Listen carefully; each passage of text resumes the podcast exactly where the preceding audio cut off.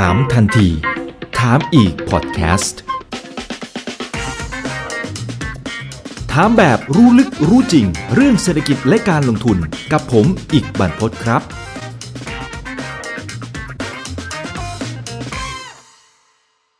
ี๋ยวผมขออนุญาตแนะนำอาจารย์ดาวเป็นทางการนะครับอาจารย์ดาวดร.ร่มฉัตรจันทรานุกูลนะครับอาจารย์ประจำวิทยาลัยนานาชาติ University of International Business and Economics หรือว่า UIBE นะครับสวัสดีอาจารย์ดาวครับผมค่ะสวัสดีค่ะครั้งที่แล้วกระแสตอบรับต้องบอกว่าถล่มทลายมากนะครับครั้งที่แล้วเราคุยเรื่องของอสังหาริมทรัพย์ว่าทำไมทางด้านของคนจีนเนี่ยเขาถึงชอบมาซื้อในบ้านเราแล้วตลาดอสังหาในทางฝั่งของประเทศจีนเป็นยังไงก็ปรากฏว่าคนก็ชอบอย่างมากนะครับเพราะว่าได้อินไซต์กันไปได้รู้อะไรหลายอย่างที่ไม่เคยรู้ซะด้วยซ้ำนะครับซึ่งวันนี้ก็เลยชวนกลับมานะครับแต่ว่าจะเปลี่ยนเรื่องละเป็นเรื่องของดิจิตอลหยวนนะฮะหลายคนยังงงอยู่นะว่าตกลงมันดิจิตอลหยวนหรือว่าหยวนดิจิตอลครับอาจารย์ดาวถ้าแปลกันให้ถูกต้องน่าจะเป็นดิจิตอลหยวน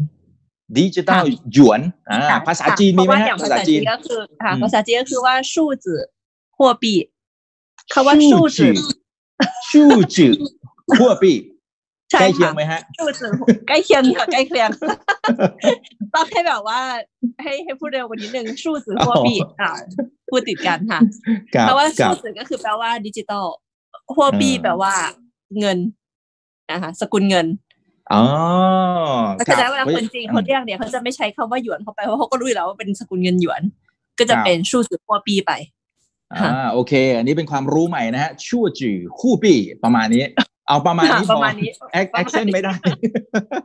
นี่ผมเริ่มอย่างนี้แล้วกันตอนสมัยที่อาจารย์ดาว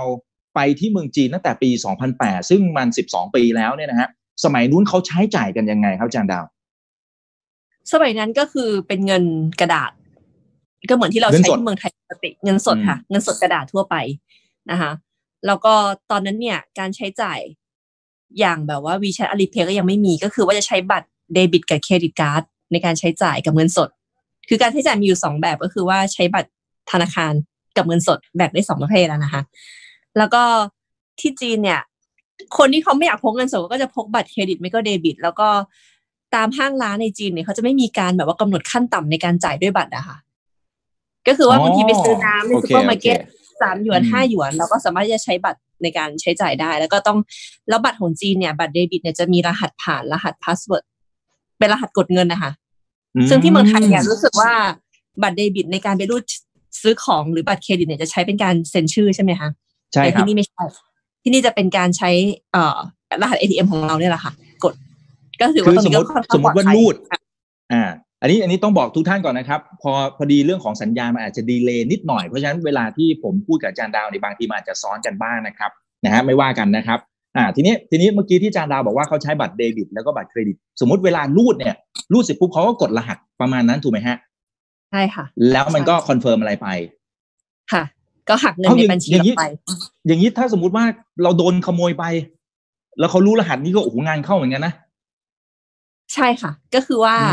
แต่ก็ค่อนข้างปลอดภัยกว่าเมืองไทยไหมคะเพราะว่าที่เมืองไทยเนี่ยเดบิตกับเครดิตเนี่ยรูดเลยแล้วก็เซ็นชื่อไม่มีการใส่รหัสถูกตรงนี้ค่อนข้างปลอดภัยเพราะว่าในกรณีที่ว่าบัตรเราหายเนี่ยคนเอาบัตรเราไปก็อาจจะไม่รู้รหัสของเราใช่ไหมคะแต่ถ้าที่เมืองไทยเนี่ยถ้าบัตรเดบิตหรือเครดิตหายปุ๊บเนี่ยต้องรีบโทรศัพท์ไปขอยกเลิกบัตรอายัดทันทีค่ะเพราะฉะนั้นตรงนี้เนี่ยก็คือตอนในช่วง08เนี่ยเป็นช่วงที่ควรใช้เงินสดและบัตรเครดิตเดบิตเป็นหลักในช่วงนั้นครับแล้วหลังจากนั้นเป็นยังไงฮะใช้เวลากี่ปีมันถึงเริ่มมีวิวัฒนาการกลายเป็นพวก Alipay WeChat Pay อะไรที่เราเห็นกันอยู่ทุกวันนี้จริงๆแล้วเนี่ยถ้าหากว่าพูดถึงการพัฒนาการใช้จ่ายออนไลน์ของคนจีนเนี่ยมันเริ่มต้นจากการช้อปปิ้งออนไลน์ในเว็บไซต์เถาเป่านะคะเว็บไซต์เถาเป่าแล้วก็ที่ขึ้นมาแรกๆเลยก็คือเถาเป่าเนี่ยแหละของแจ็คหม่าตอนนั้นเนี่ยแจ็คหม่าเขาก็คิดว่าจะทำยังไงให้คนซื้อและคนขายเนี่ย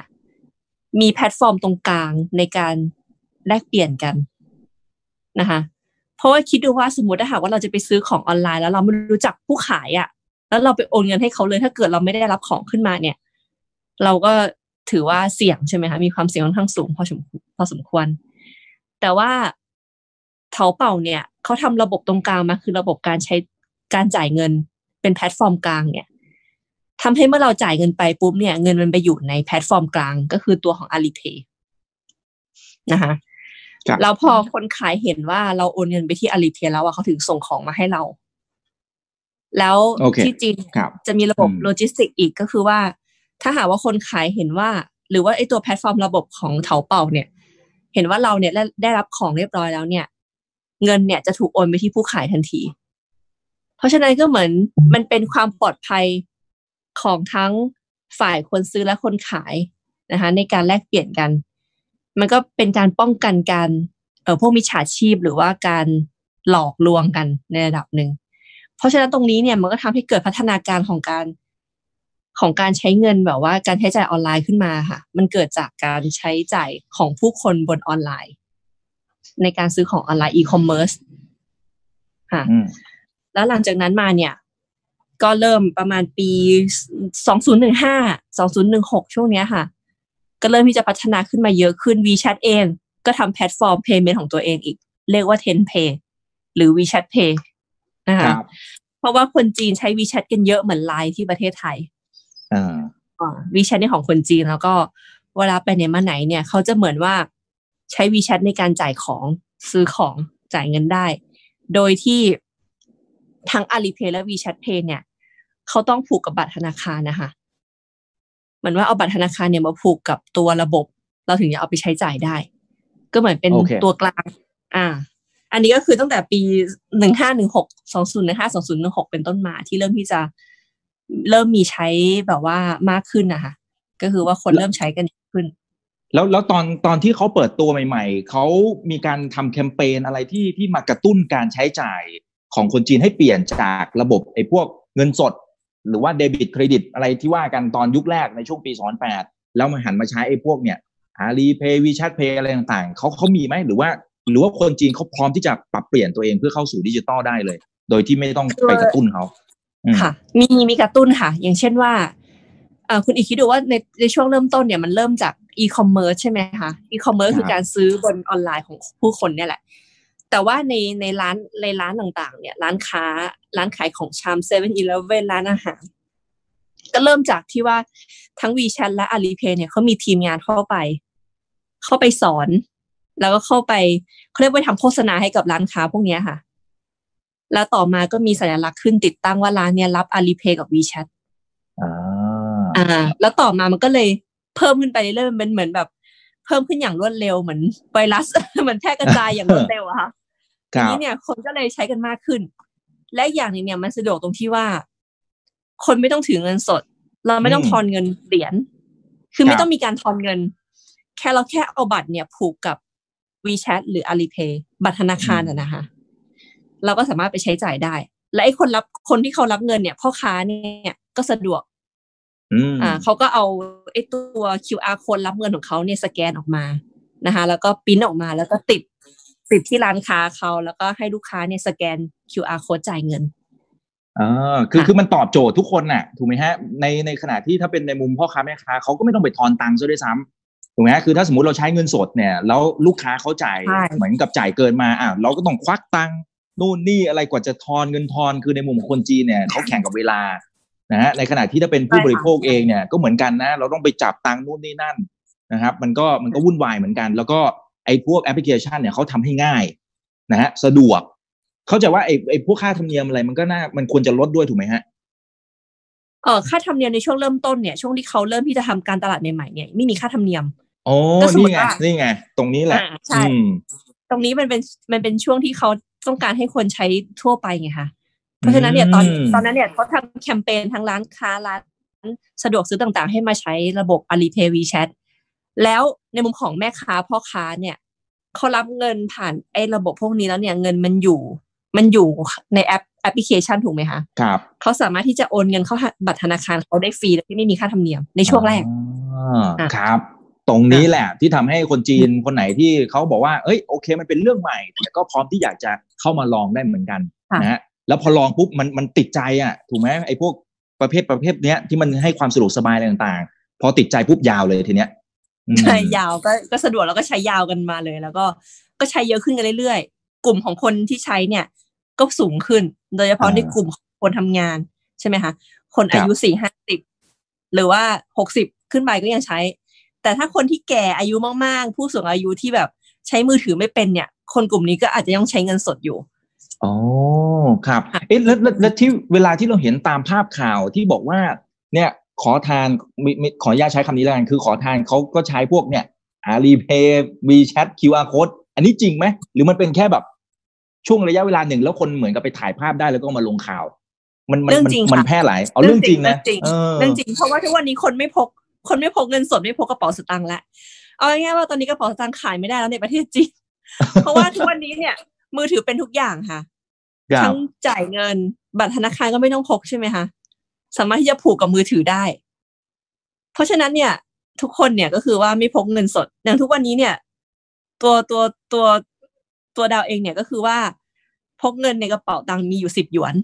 มีอยู่50 บาทแล้วเมื่อวันก่อน อันนี้พูดตรงๆแล้วก็เมื่อวันก่อนไปร้านอาหารนะคะแล้วอยู่ดีๆแม่ค้าก็ถามว่ามีเงินสดไหมเราบอกว่าไม่มีช็อกเลยจ่ายได้ทางมือถือคือทุกวันนี้จริงๆค่ะทั้งว่าในออฟฟิศก็เหมือนกันในออฟฟิศเนี่ยทุกคนเนี่ยมีเงินอยู่ในมือใน5 หยวน10 หยวน20 หยวนเอาแล้วถ้ามือถือโดนขโมยหรือถ้าเราลืมมือถือหรือถ้าแบตหมดนี่ทำไงก็ทำอะไรไม่ได้เพราะฉะนั้นแต่ว่าก็คือมือถือเราก็ถือว่ารักยิ่งกว่าชีวิตเนาะมันคือปัจจัยที่5ในชีวิตของเราแล้วใช่ไหมคะครับเพราะฉะนั้นเนี่ยเราก็พยายามที่จะรักษามันไว้ยิ่งชีวิตว่าอย่าให้มันหายห้ามหายเลยคือถ้าสมมติว่าอย่างเมื่อก่อนเขาจะมีคำพูดประมาณว่าเนี่ยถ้าสมมติเราลืมกระเป๋าตังค์ไว้ที่บ้านเนี่ยเราอาจจะไม่กลับมาเอานะถูกไหมแต่ว่าถ้าลืมมือถือเนี่ยโอ้อันนี้เรากังวลกระวายใจมากมันเป็นทุกสิ่งทุกอย่างในชีวิตอะทำอะไรไม่ได้เลยใช่ทำอะไรไม่ได้และติดต่อใครก็ไม่ได้ใช่ไหมคะครับครับโอ้อย่างนี้เราก็ต้องพก power bank อะไรตลอดเวลาค่ะปกติพกตลอดเวลาค่ะครับครับโอเคเพื่อให้แบตไม่หมดแล้วก็จะได้ใช้ชีวิตประจำวันได้นะครับวันไหนที่มีคำถามอะไรพิมพ์เข้ามาได้เลยนะตอนนี้เราเล่าถึงวิวัฒนาการอะไรต่างๆนะครับซึ่งตัวเลขอาจารย์ดาวมีทำกันบ้านมาด้วยว่าตอนนี้คนที่ใช้ออนไลน์แล้วก็ใช้จ่ายผ่านช่องทางเหล่านี้เนี่ยมันมีตัวเลขเท่าไหร่นะครับที่อาจารย์ดาวไปดูตัวเลขมาคือประชากรจีนทั้งประเทศตอนนี้ 1,400 ล้านคนนะคะปัจจุบันมีจำนวนประชากรที่ใช้มือถือใช้อินเทอร์เน็ตแล้วก็ใช้ payment ออนไลน์เนี่ยมีอยู่ประมาณ800 ล้านทั่วประเทศเยอะมากมากกว่าครึ่งค่ะแต่ว่าคนที่ยังไม่มีใช้ก็ยังเยอะอยู่ก็คือ600 ล้านค่ะโอ้เพราะฉะนั้นตรงนั้นมันเป็นโอกาสนะมันเป็นโอกาสในการที่จะให้เขาหันมาใช้ทางออนไลน์นะครับเอาง่ายๆเมื่อกี้อาจารย์ดาวบอกว่า800ล้านคนจำนวนประชากรในบ้านเราเนี่ยมีประมาณสักเกือบ70ล้านโอ้นี่มัน10 เท่าเมื่อเปรียบเทียบกับในบ้านเราแล้วเขายังมีโอกาสที่เติบโตอีกตั้ง600ล้านคนเนี่ยใช่เพราะฉะนั้นตรงนี้มันมีพัฒนาการได้อีกเยอะเลยโอเคแล้วเห็นอาจารย์ดาวบอกว่าเขามีช่องทางในการชำระเงินผ่านแบบเรื่องของใบหน้าถูกไหมฮะ facial recognition ใช่ค่ะมีค่ะก็คือว่าอันนี้มันเป็นเขาเรียกว่ามันเป็นออปชันใหม่ขึ้นมาเพราะว่าตอนนี้มือถือมันเริ่มจากมือถือก่อนเพราะว่าตอนนี้มือถือหลายรุ่นเริ่มที่จะสแกนใบหน้าได้แล้วถูกไหมคะเพราะฉะนั้นเนี่ยก็จะเป็นช่วงต่อเนี่ยแหละเพราะว่าบางคนเนี่ยการจ่ายเงินเนี่ยนอกจากเขาเลือกที่จะใช้ QR code สแกนนิ้วมือแล้วเขายังเลือกที่สแกนใบหน้าด้วยอย่างตอนนี้มือถือปัจจุบันที่เราใช้อยู่ก็เป็นระบบที่สแกนใบหน้าได้เหมือนกันนะแต่ว่าพอดีในเรื่องของการใช้จ่ายเนี่ยเรื่องของสแกนใบหน้าปิดไปคือไม่ใช้เพราะว่าเห็นรู้สึกว่าค่อนข้างจะอันตรายคือความเห็นส่วนตัวคิดว่าไม่ค่อยปลอดภัยเท่าไหร่เรายอมที่จะกดรหัสหรือว่าใช้เป็นอย่างอื่นดีกว่านะคะอันนี้ความเห็นของตัวเองแต่ว่าบางคนเนี่ยก็เพื่อความสะดวกสบายใช่ไหมคะก็คือว่าใช้เป็นสแกนใบหน้าได้ด้วยในการจ่ายเงินเพราะว่าทุกวันนี้เนี่ยร้านค้าหลายร้านเนี่ยเขาจะมีคือ Alipay กับ WeChat เนี่ยเขาคือแยกกันนะคะเป็นระบบ2ระบบแยกกันAlipay WeChat เนี่ยบางทีบางร้านค้าเนี่ยเขาใช้เป็นเหมือน iPad แล้วอะค่ะเป็นเหมือน iPad เนี่ยก็คือว่าลูกค้าที่จะจ่ายเงินเนี่ยเลือกว่าจะใช้ระบบไหนแล้วก็จะสแกนใบหน้าของคนที่ใช้แล้วก็หักเงินในบัญชีนั้นได้ครับครับส่วนแบ่งการตลาดของ Alipay นะฮะตอนนี้อยู่ที่ 55% ส่วน TenPay นะครับก็คือ Tencent บวก WeChat เนี่ยครองส่วนแบ่งการตลาดอยู่ที่ประมาณ 40% ที่เหลือก็จะเป็นรายเล็กๆนะครับส่วนใหญ่ก็จะมีแค่2เจ้านี้นะครับอันนี้คือตัวเลขที่ผมเห็นนะค่ะใช่ค่ะ Apple Pay นี่ไม่มีคนแทบมีคนใช้เลยค่ะ Apple Pay ของไม่มีเพราะว่าหลักๆก็คือ2ตัวนี้ละค่ะ WeChat Pay กับ Alipay แต่ว่าสัดส่วนแบ่งตลาดก็คล้ายๆกันจะเทียบเท่ากันอย่างเช่นดูตัวอย่างของคนรอบตัวและตัวเราเองเนี่ยเราใช้ทั้ง2ระบบควบคู่กันทีนี้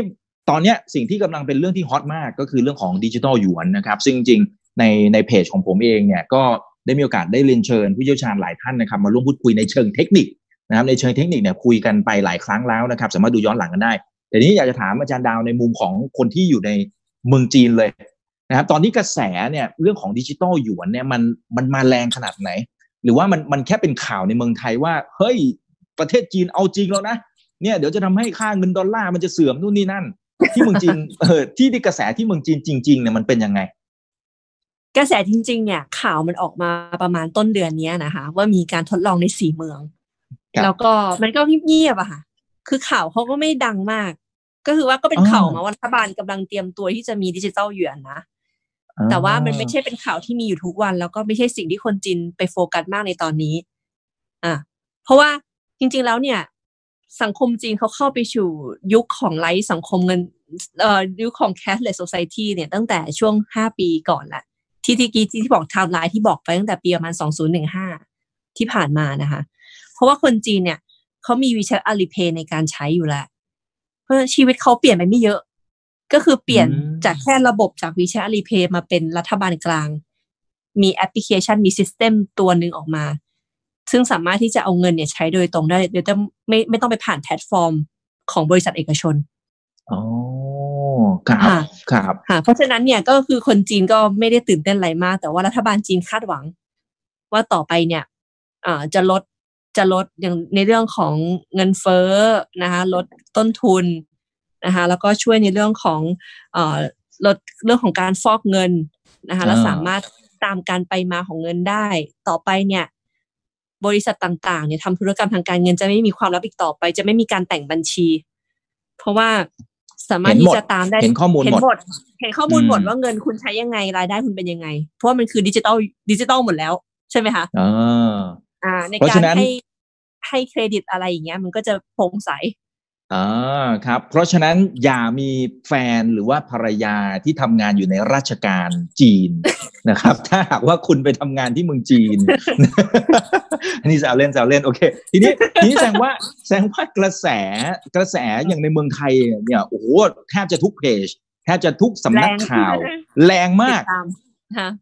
แรงกว่าที่คนจีนเขาพูดถึงซะอีกใช่คนจีนเขามองว่ามันเป็นเรื่องของอนาคตนะคะเขาคิดว่าปัจจุบันก็คือแค่ในส่วนของการทดลองก็มีการไปสัมภาษณ์คนในสถาบันศึกษาสถาบันทดลองดิจิทัลหยวนเนี่ยเขาก็พูดตามหลักการหรือแผนในอนาคตแต่เขาก็ยังไม่ได้บอกออกมาว่าฟันธงว่าจะใช้กันเมื่อไหร่เพราะฉะนั้นเนี่ยก็ไม่กระทบอะไรกับชีวิตประชาชนอยู่แล้วค่ะในช่วงนี้เขาก็เลยยังไม่ค่อยที่จะตื่นเต้นกันมากครับแต่เห็นบอกว่าเบื้องต้นเนี่ยนำร่องไปก่อน4เมืองแรกนะครับที่เซินเจิ้นซูโจวสงอันแล้วก็เฉิงตูนะให้บอกว่าจะทดลองอยู่ประมาณสัก 6-12 เดือนนะค่ะใช่ค่ะก็คือทดลองก็คือว่าจุดประสงค์การทดลองก็ต้องดูว่าในการใช้จริงเนี่ยมันจะเกิดปัญหาอะไรขึ้นหรือเปล่าเพราะว่าอันนี้มันคือระบบของประเทศส่วนว่าเรื่องความปลอดภัยเรื่องอะไรเงี้ยค่ะก็เป็นสิ่งสำคัญที่รัฐบาลจีนต้องเข้ามาดูเพราะถ้าเกิดแฮก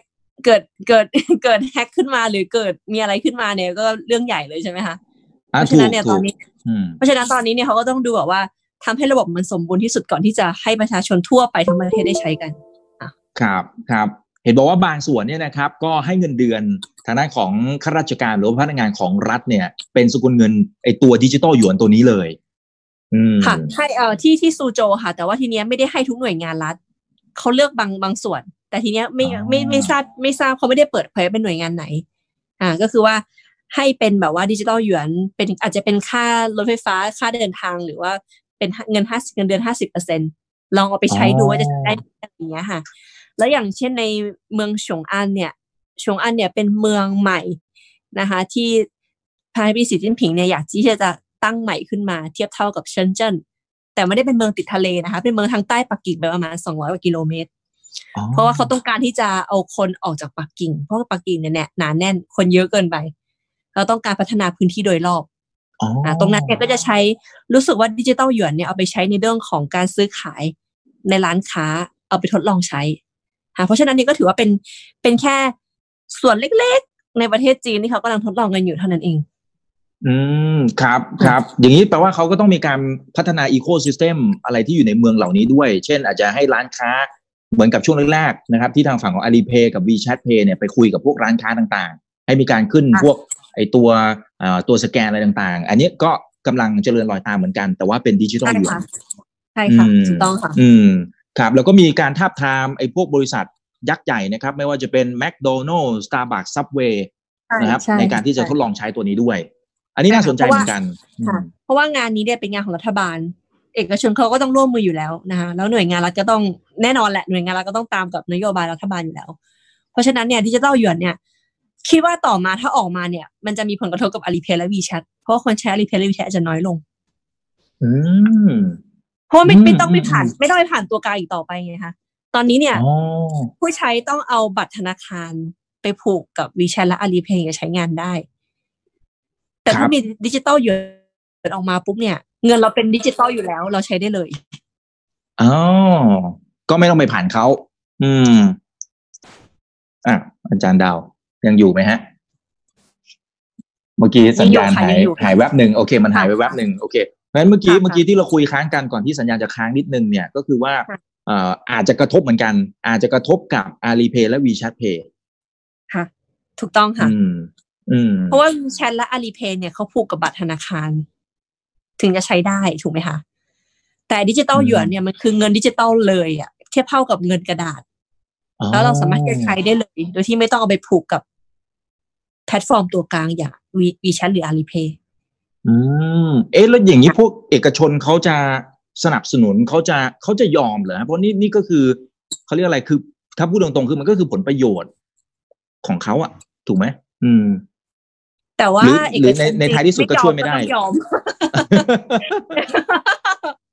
คือรัฐบาลจีนก็ออกมาบอกนะคะว่า WeChat และ Alipay และเงินสดเนี่ยมันก็จะยังอยู่ในตลาดต่อไปโอเคเข้าใจทุกอย่างคือปกติแค่มีดิจิตอลหยวนขึ้นมาเท่านั้นเองครับเอาทั้งนั้นในมุมของอาจารย์ดาวคิดว่าแล้วไอ้ประโยชน์ที่ประชาชนที่ตอนนี้เขาเคยชินกับการใช้ Alipay กับ WeChat Pay แล้วจะสวิตช์หรือเปลี่ยนไปใช้ดิจิทัลหยวนเนี่ยมันน่าจะมีเหตุผลอะไรในเมื่อทุกอย่างมันก็จะยังอยู่เหมือนเดิมเนี่ยเหตุผลเนี่ยก็คือว่าถ้าเรามีไอ้ตัวดิจิทัลหยวนออกมาแล้วเนี่ยหนึ่งก็คือว่าลดขั้นตอนตรงกลางใช่ไหมคะที่จะไปผูกกับบัตรเนี่ยแล้วตอนนี้มันมีข้อจำกัดอย่างหนึ่งใน WeChat และ Alipay เนี่ยสมมติว่าถ้าหากว่าเงินเราเนี่ยอยู่ในแพลตฟอร์ม Alipay หรือ WeChat เนี่ยเราต้องการที่จะเอาเงินเนี่ยโอนเข้าบัตรธนาคารเรามันต้องเสียค่าธรรมเนียม 0.01% ค่ะอ๋อคือถึงแม้ว่าจะน้อยแต่ก็เสียไงถูกไหมฮะต้องเสียคือเราโอนเงินจำนวนนึงไปเนี่ยมันต้องเสีย 0.01% ของเงินที่เราโอนเป็นค่าธรรมเนียมที่ต้องเสียให้กับแพลตฟอร์มแต่ว่าถ้าหากว่ามีดิจิตอลอยู่ออกมาเนี่ยมันจะไม่มีตรงนี้มันจะไม่มีตรงที่ว่าต้องมาเสียค่าธรรมเนียมในการโอนเข้าออกบัตรธนาคาร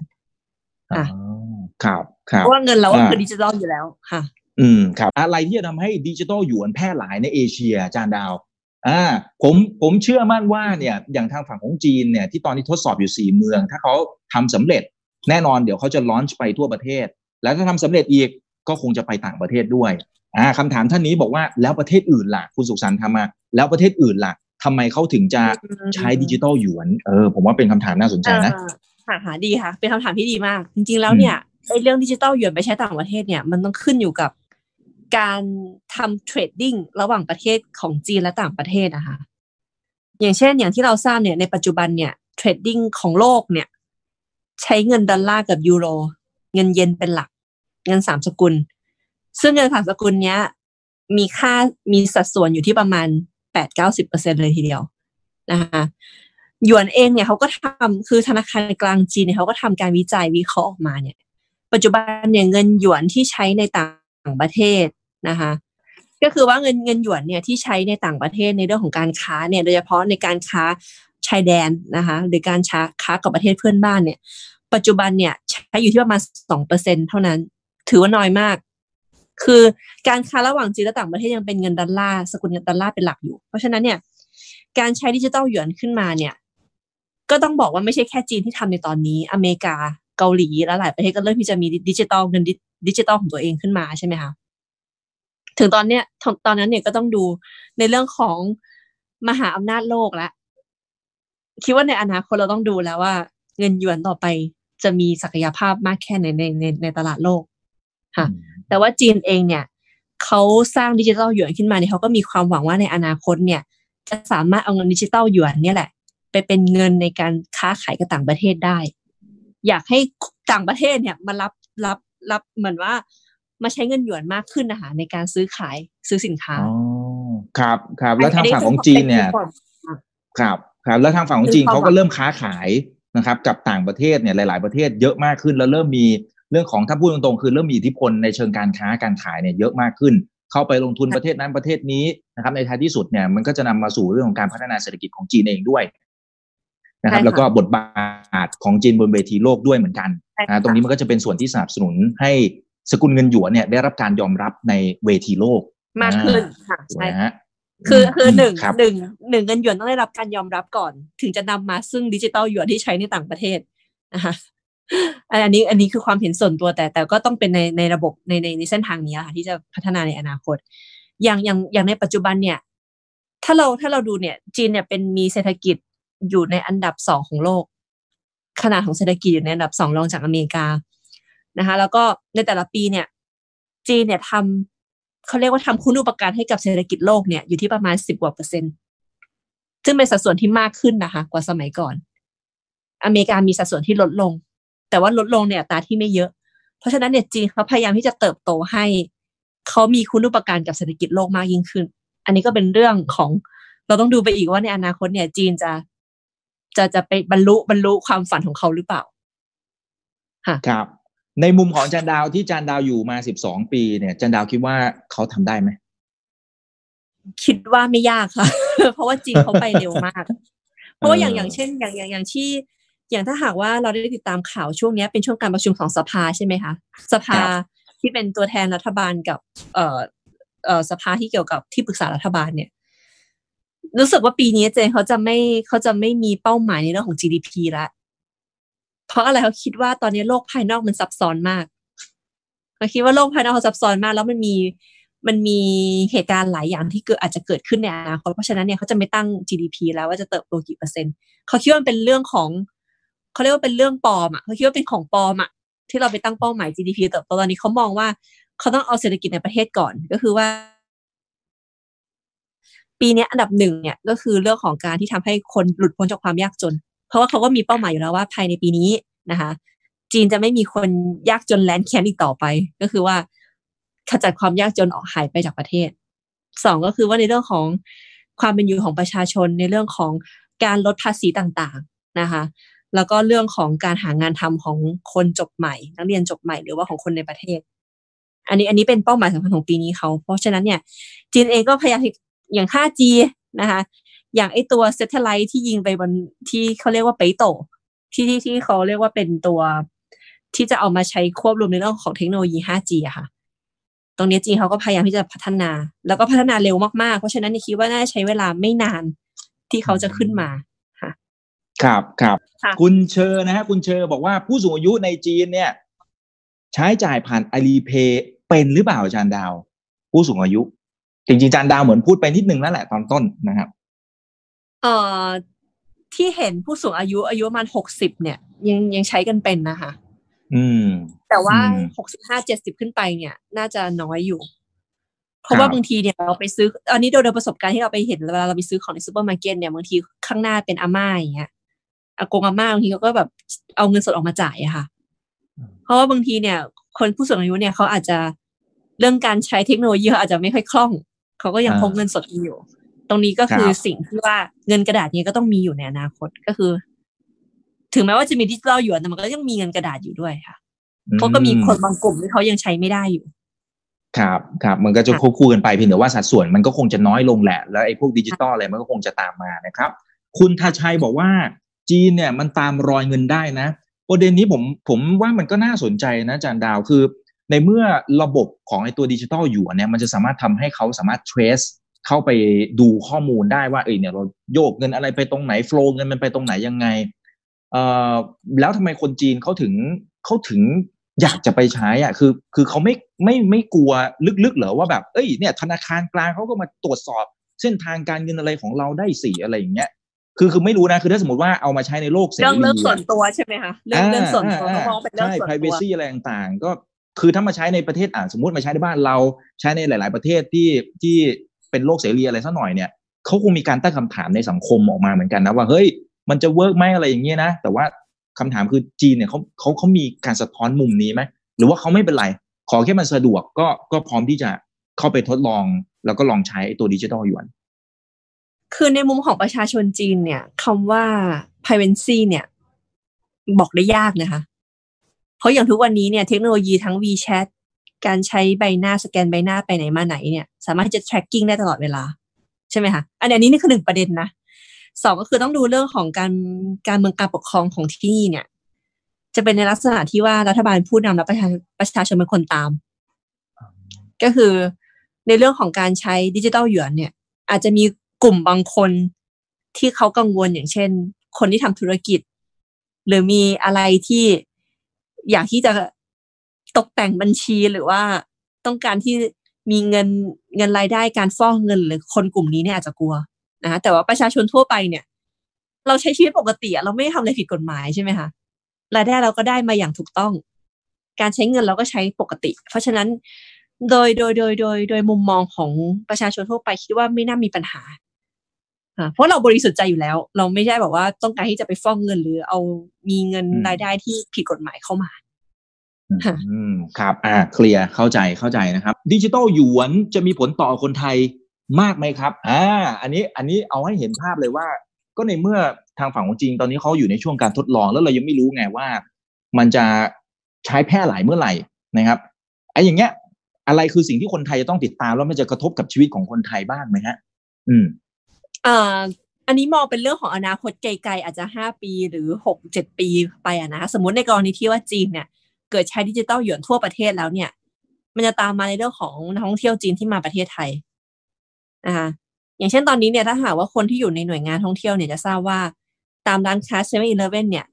มีการรับ Apple Pay และ WeChat Pay ถูกไหมคะเคยเห็นสัญลักษณ์มั้ยคะใน 7-Eleven ครั้งก่อนที่กลับไทยเห็นอยู่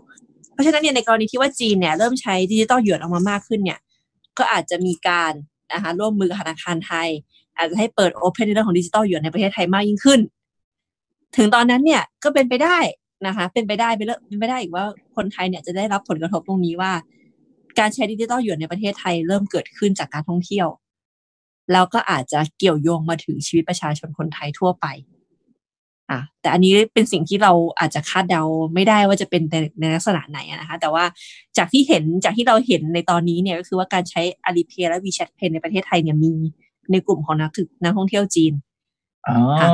ครับแล้วก็เพิ่มมากขึ้นเรื่อยๆด้วยถ้าไม่นับว่าปีนี้เจอโควิดนะอันนี้ make sense มากเป็นไปได้เลยนะครับเพราะในท้ายที่สุดถ้าสมมติคนไหนอยากจะทำธุรกรรมหรือว่าอยากจะเหมือนกับให้กลุ่มลูกค้าคนจีนเนี่ยเป็นลูกค้าของเราเนี่ยก็อาจจะจำเป็นจะต้องใช้ไอ้สิ่งเหล่านี้ให้เป็นเหมือนกันใช่ค่ะถูกต้องค่ะไอ้อย่างนี้แปลว่ารัฐบาลหรือว่าธนาคารกลางจีนเขาก็ต้องมาสามารถ trace ข้อมูลของเราได้บ้างสิถูกไหมถ้าเราไปใช้ดิจิทัลหยวนของเขาอ่ะมันควรจะเป็นอย่างนั้นใช่ไหมคือตอนนี้ค่ะอย่างเช่นว่า Alipay หรือ WeChat Pay ของคนจีนที่ไปใช้ต่างประเทศเนี่ยตัวของธนาคารเนี่ยเขาจะทราบว่าเราเอาเงินไปใช้ต่างประเทศคือมีการใช้จ่ายที่ต่างประเทศเกิดขึ้นแต่ถ้าหากว่าเป็นดิจิทัลหยวนปุ๊บเนี่ยตัวเงินในแต่ละตัวเงินเนี่ยจะมีรหัสของตัวเองคือเงินเนี่ยตั้งแต่ออกมาจากธนาคารกลางเปลี่ยนมือไปตั้งแต่ไหนตอนไหนแล้วไปถึงการใช้จ่ายต่างประเทศเนี่ยเขาจะเห็นหมดเลยเพราะว่าแต่เงินแต่ละตัวมีรหัสของตัวเองอยู่แล้วใช่ไหมคะเหมือนแบงค์เหมือนแบงค์ที่เราใช้ปัจจุบันนะคะที่มันจะมีเลขเลขค่ะอ๋อครับทีนี้เขาก็จะรู้แหละว่ามันไปตรงไหนอะไรยังไงใช่ค่ะครับครับโอเคเดี๋ยวขออนุญาตไปเร็วขึ้นนะครับวันนี้คอมเมนต์กันพอสมควรเลยนะฮะคุณพรยมนนะครับบอกว่าอันนี้จาก YouTube นะครับ บอกว่าระบบล่มไฟฟ้าดับมันน่าจะมีผลไหมอาจารย์ดาวพอจะมีข้อมูลตรงนี้ไหมคือมันใช้ได้บอกเพราะมันเพราะเขาบอกมันเป็นดิจิตอลไงเขาท่านนี้ก็เลยกลัวว่าไฟฟ้าดับทำไงไฟฟ้าดับถ้าหากว่ามือถือเนี่ยไม่มีแบตเนี่ยใช้ไม่ได้ค่ะ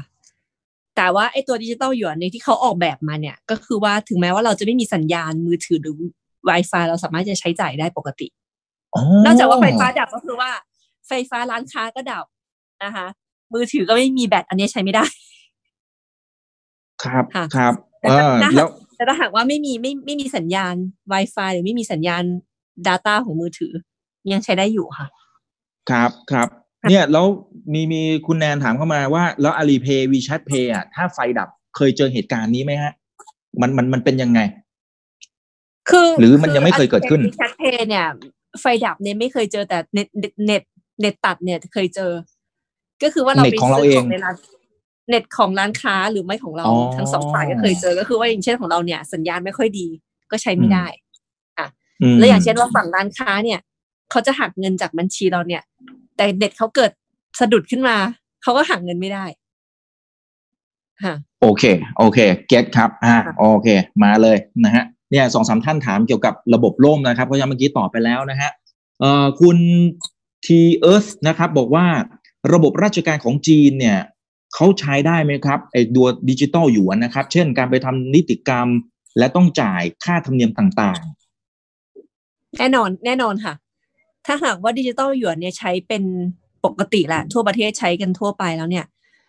หน่วยงานราชการต่างๆก็จะใช้ดิจิตอลหยวนในการจ่ายเงินงานทำธุรกรรมยกตัวอย่างปัจจุบันเนี่ยเพราะว่า 2-3 เดือนที่ผ่านมานี้เนี่ยพอดีว่าต้องไปทำธุระอาหารที่หน่วยเกี่ยวกับหน่วยสัมภากรของจีนนะคะเรื่องของเงินรายได้อะไรเงี้ยค่ะขอภาษีคืน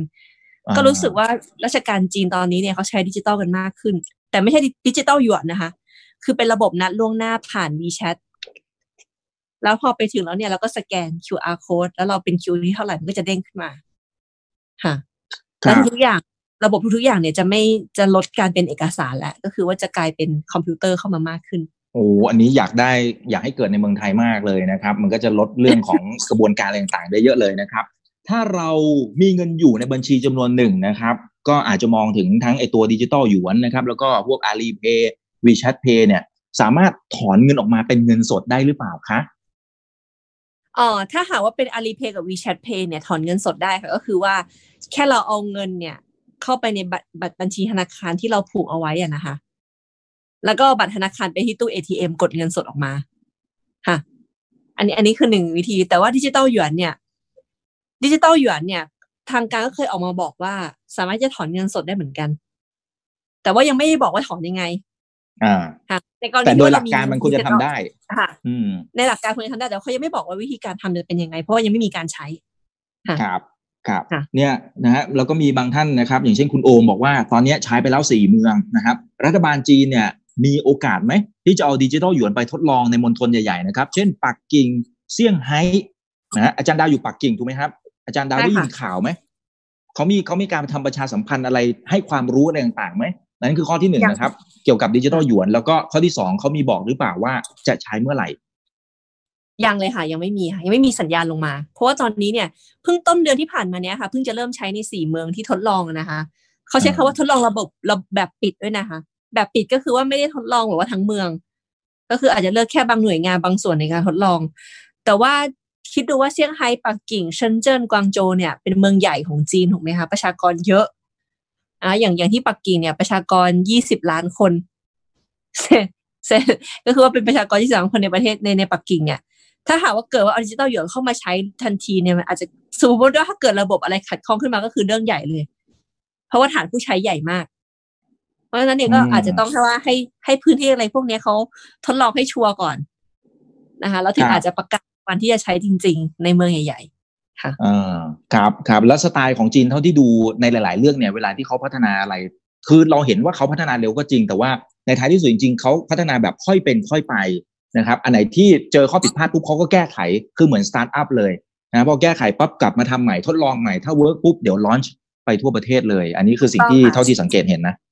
ใช่ค่ะถูกต้องค่ะ เกือบทุกเรื่องเลยค่ะเกือบทุกเรื่องนะฮะคุณโรสบูดนะครับบอกว่าที่จีนนะฮะมันมีบริษัทไหนไหมที่จะได้ผลดีจากดิจิทัลหยวนทั้งทางตรงแล้วก็ทางอ้อมมันมีไหมอันนี้แค่ขอแชร์นะครับคือถ้าสมมุติว่าไม่มีไม่เป็นไรนะครับคือท่านนี้อยากจะถามแล้วก็บอกขอบคุณมากนะครับอาจารย์ดาวน่ารักมากครับแล้วก็ส่งหน้ายิ้มมาให้แม่มาอีกแล้วนะ คือขอตอบคำถามก่อนแล้วกันเห็นว่าจริงๆแล้วเนี่ยไอ้เรื่องดิจิตอลหยวนเนี่ยรัฐบาลจีนเขาไม่ได้ออกทางการเนี่ยเขาไม่ได้ออกมาประกาศว่าเขาเอาบริษัทเอกชนไหนดึงมาเป็นบริษัทร่วมในการพัฒนา R&D ไม่ได้บอกแต่คิดว่ามีแน่นอนเพราะว่าเรื่องพวกนี้เนี่ยรัฐบาลทำเดี่ยวๆไม่ได้เลยที่ไม่มีเอกชนเข้ามาซัพพอร์ตนะคะแล้วก็อีกอย่างนึงเนี่ยบริษัทที่จะได้ที่จะได้ประโยชน์จากตรงนี้เนี่ยก็จะเป็นบริษัทเอกชนที่รัฐบาลจีนเลือกเนี่ยแหละแต่ทีนี้ก็ต้องมาดูจะเป็นบริษัทไหนเพราะตอนนี้ยังไม่มีการประกาศออกมาว่าเป็นบริษัทไหนที่ทดลองแล้วก็ร่วมกับรัฐบาลค่ะครับครับ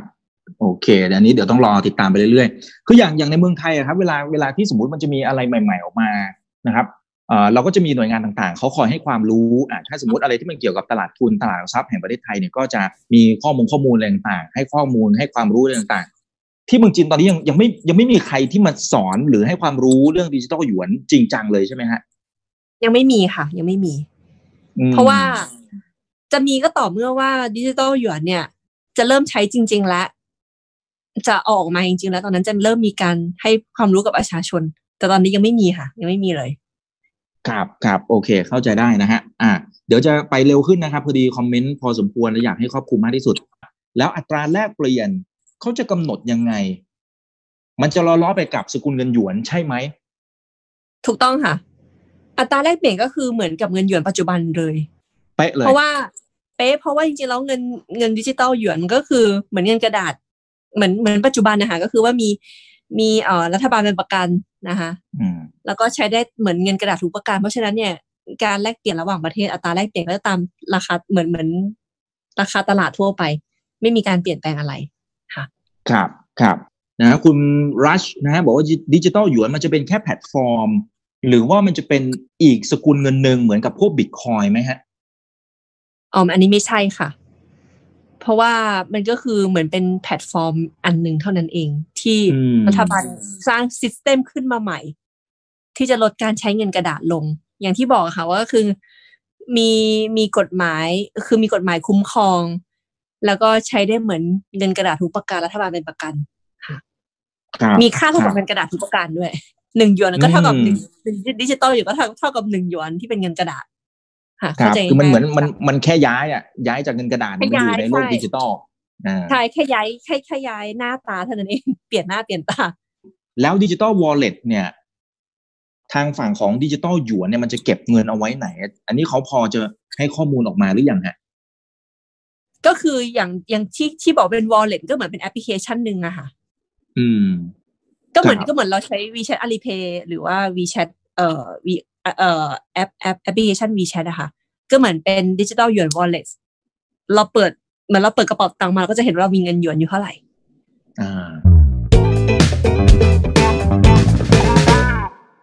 คุณเศรษฐวุฒินะครับขอ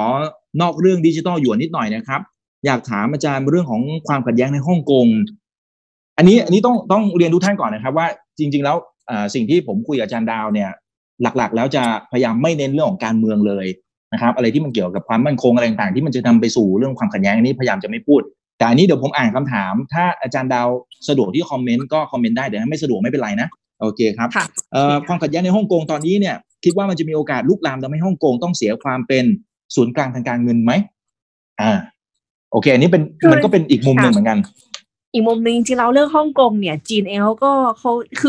คือเราอยู่ที่นี่เนี่ยเราก็เห็นข่าวที่ทางการจีนเขานำเสนอถูกไหมคะที่เราเห็นเนี่ยจริงๆแล้วเนี่ย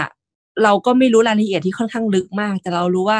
ความขัดแย้งเนี่ยมันมีมาตั้งแต่ปีที่แล้วแล้วแหละตั้งแต่เรื่องของนู่นเรื่องกฎหมายอะไรต่างๆมาต้นมาเรื่องปัจจุบันเนี่ยก็จริงๆแล้วเนี่ยอย่างที่เราทราบเนี่ยมันก็คือมหาอำนาจอเมริกาที่อาจจะเข้าแทรกแซงฮ่องกงแล้วก็มาเกาะเรื่องอะไรต่างๆนานาเนี่ยให้มาทะเลาะกับจีนนะคะตรงนี้มันก็เป็นเรื่องของเขาเรียกว่า ความสัมพันธ์ระหว่างประเทศนะคะซึ่งเราเนี่ยก็ไม่รู้ว่าต่อไปเนี่ยจีนจะจัดการยังไงเหมือนกันเพราะว่าอย่างตอนนี้เนี่ยก็เป็นช่วงที่จีนเขากำลังเปิดประชุมกันอยู่ข่าวเรื่องของฮ่องกงก็ไม่ได้มีขึ้นมาเยอะมากที่เราเห็นนะคะแต่ทีนี้เนี่ยเราก็ดูกันต่อไปว่าจะเกิดอะไรขึ้นแต่ว่าทางการจีนเขาก็พยายามที่จะป้องกันนะคะคิดว่าก็คาดว่าก็น่าจะเอาอยู่ค่ะครับคืออย่างตอนนี้ถ้าดูข่าวจากในบ้านเราหรือหลายๆประเทศเนี่ยก็จะเห็นภาพนะครับที่อาจจะมีการปะทะอะไรกันบ้างกับเจ้าหน้าที่รัฐของทางฝั่งฮ่องกงแต่ว่าที่จีนไม่มีข่าวเลยใช่ไหมไม่มีข่าวเลยที่จีนก็มีข่าวว่าเกิดการประท้วงค่ะคือสักครู่นี้ก็ลองไปเสิร์ชดูแต่ว่าไม่ได้มีรายละเอียดเยอะมากค่ะก็มีข่าวโอเคเข้าใจตรงกันโอเคได้ครับโอเคขอบคุณมากครับทีนี้มันก็จะมีท่านหนึ่งครับคุณเจริญบอกว่าเอ๊ะมันจะเหมือน Libra หรือเปล่านะฮะ Libra ที่นำโดยทางฝั่งของ Facebook มันก็มีหลายส่วนที่ไม่เหมือนเนาะนะครับเช่นอย่างไอ้ตัวดิจิตอลหยวนเนี่ยธนาคารกลางของเขาเนี่ยเป็นคนที่ดูแลเลยแต่ตัว Libra จริงไม่ใช่เป็นประกันค่ะใช่ๆครับอันนี้มุมนึงนะโอเคนะครับถ้าอาจารย์ดาวมีอะไรเสริมสามารถพูดได้เลยนะครับค่ะคือมีหลายคนพอบอกว่าดิจิตอลหยวนก็จะนึกถึงบิตคอยหรืออะไรอย่างเงี้ยค่ะLibraจริงๆแล้วคือไม่ใช่ก็เราต้องแยกกันว่าเงินดิจิตอลที่ออกโดยรัฐบาลกลางก็คือมีรัฐบาลเป็นประกันก็เหมือนต่อไปในอนาคตอาจจะมีเงินบาทดิจิตอลขึ้นถูกไหมคะเราก็ใช้เหมือนเป็นเงินกระดาษทั่วไปโดยมีธนาคารกลางไทยเป็นประกันครับครับโอเคนะฮะแต่ทางฝั่งLibraเองเนี่ยเขาก็ยังมีประเด็นดราม่าอะไรอยู่ภายในอยู่นะครับก็ยังคุยกันไม่จบเนาะจนกระทั่งกลายเป็น Libra 2.0 แล้วนะครับโอเคคุณเศรษฐวุฒิบอกว่าขอบคุณมากครับนะครับคุณอีกแล้วก็คุณดาวขอบคุณมากนะครับคุณรัชบอกว่าชอบเสียงอาจารย์ดาวเสียงเพราะน่าฟังนะครับให้ความรู้ดีมากนะครับโอเคนี่คุณรัชถามเข้ามาบอกว่าตอนนี้สถานการณ์การใช้ชีวิตในจีนเริ่มกลับมาเป็นปกติจากโควิดมากน้อยแค่ไหนอย่างรอบที่แล้วเดือนที่แล้วที่เราคุยกันก็ถือว่าดีขึ้นอาจารย์ดาวเนี่ยมีโอกาสได้ไปซื้อทั้งชานมนะครับแล้วก็ไปเดินห้างแล้วก็ถ่ายภาพมาฝากพวกเรานะครับรอบนี้จากวันนั้นถึงวันนี้เนี่ยเกือบเดือนแล้วตอนนี้เป็นยังไงบ้างแล้วจันดาตอนนี้ให้ 99% แล้วค่ะ 99% ค่ะที่กลับมาใช้ชีวิตปกติอย่างนั้นเหรอฮะใช่ค่ะใช่ค่ะก็คือตอนนี้ร้านอาหารทุกร้านก็คือเปิดบริการหมดแล้วค่ะแล้วก็ให้คนเข้าไปนั่งโดยที่ไม่มีการกักระยะอย่างเช่นวันนี้วันไปนั่งกินข้าวที่ร้านอาหารก็ยังนั่งโต๊ะเดียวกับคนอื่นก็คือเพราะว่าที่นั่งมันเต็มมันต้องบอกว่ามีต่อคิวอะไรอย่างเงี้ยค่ะก็ค่ะใช่ใช่แต่ว่าก็คืออีกหนึ่งเปอร์เซ็นต์ที่ไม่ให้เพราะว่ายังต้องใส่หน้ากากอนามัยอยู่คือทุกคนยังต้องใส่ครับครับอย่างในบ้านเราร้านอาหารเนี่ยเขาจะสมมติว่ามี4ที่นั่งเนี่ยเขาอาจจะกากบาทไปสัก3ที่นั่งให้นั่งแค่คนเดียวภาพอย่างนี้ไม่เห็นที่จีนแล้วไม่มีค่ะที่ปักกิ่งไม่เห็นค่ะอ๋อเหรอฮะโอ้อันนี้เป็นข้อมูลใหม่ที่ผมเพิ่งทราบเลยนะครับเช่นเดียวกับสมมุติโรงหนังเป็นยังไงฮะตอนนี้โรงหนังนี่ยังไม่เปิดค่ะยังปิดอยู่แต่ว่าฟิตเนสเปิดแล้วค่ะฟิตเนสเปิดแล้วแล้วก็ตอนนี้ฟิตเนสเนี่ยเพราะก็ทำบัตรฟิตเนสอยู่แล้วก็ไปออกกำลังกายมาเกือบเดือนแล้วค่ะตอนนี้ก็ก็ต้องจองล่วงหน้าก็ไม่ให้คนแน่นเกินไปนะคะแต่ว่าไออย่างเช่นคลาสปั่นจักรยานคลาสเต้นแอโรบิกก็กลับมาแล้วก็มีคนเข้าไปเต้นแอโรบิกคนที่ไปวิ่งก็ไม่ใส่หน้ากากอนามัยกันล่ะ ใช่อันนี้ก็เป็นภาพที่แบบว่าเราก็รู้สึกว่าชีวิตคนมันกลับมาเกือบจะปกติแล้วแหละขาดแค่ยังต้องใส่หน้ากากอนามัยอยู่ค่ะอ๋อเดินห้างอย่างในบ้านเรานะครับเดินห้างเนี่ยจะต้องไปสแกนตัว QR Code ไทยชนะนะครับเพื่อจะได้เก็บข้อมูลอะไรต่างๆอยู่ที่เมืองจีนตอนนี้เป็นไงฮะมันยังคงมีเรื่องการเก็บข้อมูลอะไรไหมฮะตรวจอุณหภูมิอะไรพวกเนี้ยมีค่ะคือตัวอุณหภูมิคือปกติตรวจอุณหภูมิหรือไม่ก็อาจจะมีกินโค้ดที่เคยเล่าให้ฟังนะคะอันนี้ก็ยังมีอยู่แต่ว่าพอเราเข้าไปได้แล้วเนี่ยทุกอย่างคือปกติคือแบบเรื่อง distancing เรื่องอะไรอย่างเงี้ยคือไม่มีคนมานั่งจัดการเหมือนสมัยก่อนคือเขาไม่กลัวเวฟ2อะไรที่มันจะตามมาแล้วเหรอฮะเพราะว่าปักกิ่งเองนี่ประมาณ25วันแล้วอะค่ะไม่มีผู้ป่วยเพิ่มขึ้นเลยแต่แล้วช่วงนี้ก็คือว่าจริงๆก็ยังปิดประเทศอยู่เพราะฉะนั้นเนี่ยผู้ป่วยขาเข้าก็ถือว่าน้อยแล้วก็เครื่องบินเข้าปักกิ่งตอนนี้ก็แทบไม่มีเลย โอเคเพราะฉะนั้นประชาชนเขาเลยมั่นใจไงมั่นใจในการใช้ชีวิตนะครับก็ออกมาใช้ชีวิตเป็นปกติเลยสวนสาธารณะอะไรก็คนมาออกกำลังกายตามปกติค่ะวันนี้ก็เพิ่งไปมาก็เห็นวิ่งกันเดินเล่นเอาลูกเล็กเด็กแดงออกมาเดินเล่นกันก็ปกติอ๋อครับแล้วการเดินทางรถเมล์รถไฟก็ปกติแล้วค่ะรถเมล์ก็ปกติแล้วรถไฟฟ้าก็ก่อนหน้านี้เคยแชร์ไปใน Facebook ก็คือก็แน่นนะคะช่วงรัชเฮาช่วงคนทำงานครับครับโอเคแล้วเนี่ยนะฮะคุณรัชถามเข้ามาเพิ่มนะครับบอกว่าการปรับตัวของโรงแรมเนี่ยเขามีการปรับอะไรไหมฮะเขามีการทำอะไรให้คนมั่นใจมากขึ้นหรือเปล่าคนกลับมาท่องเที่ยวเยอะแค่ไหนตอนนี้เนี่ย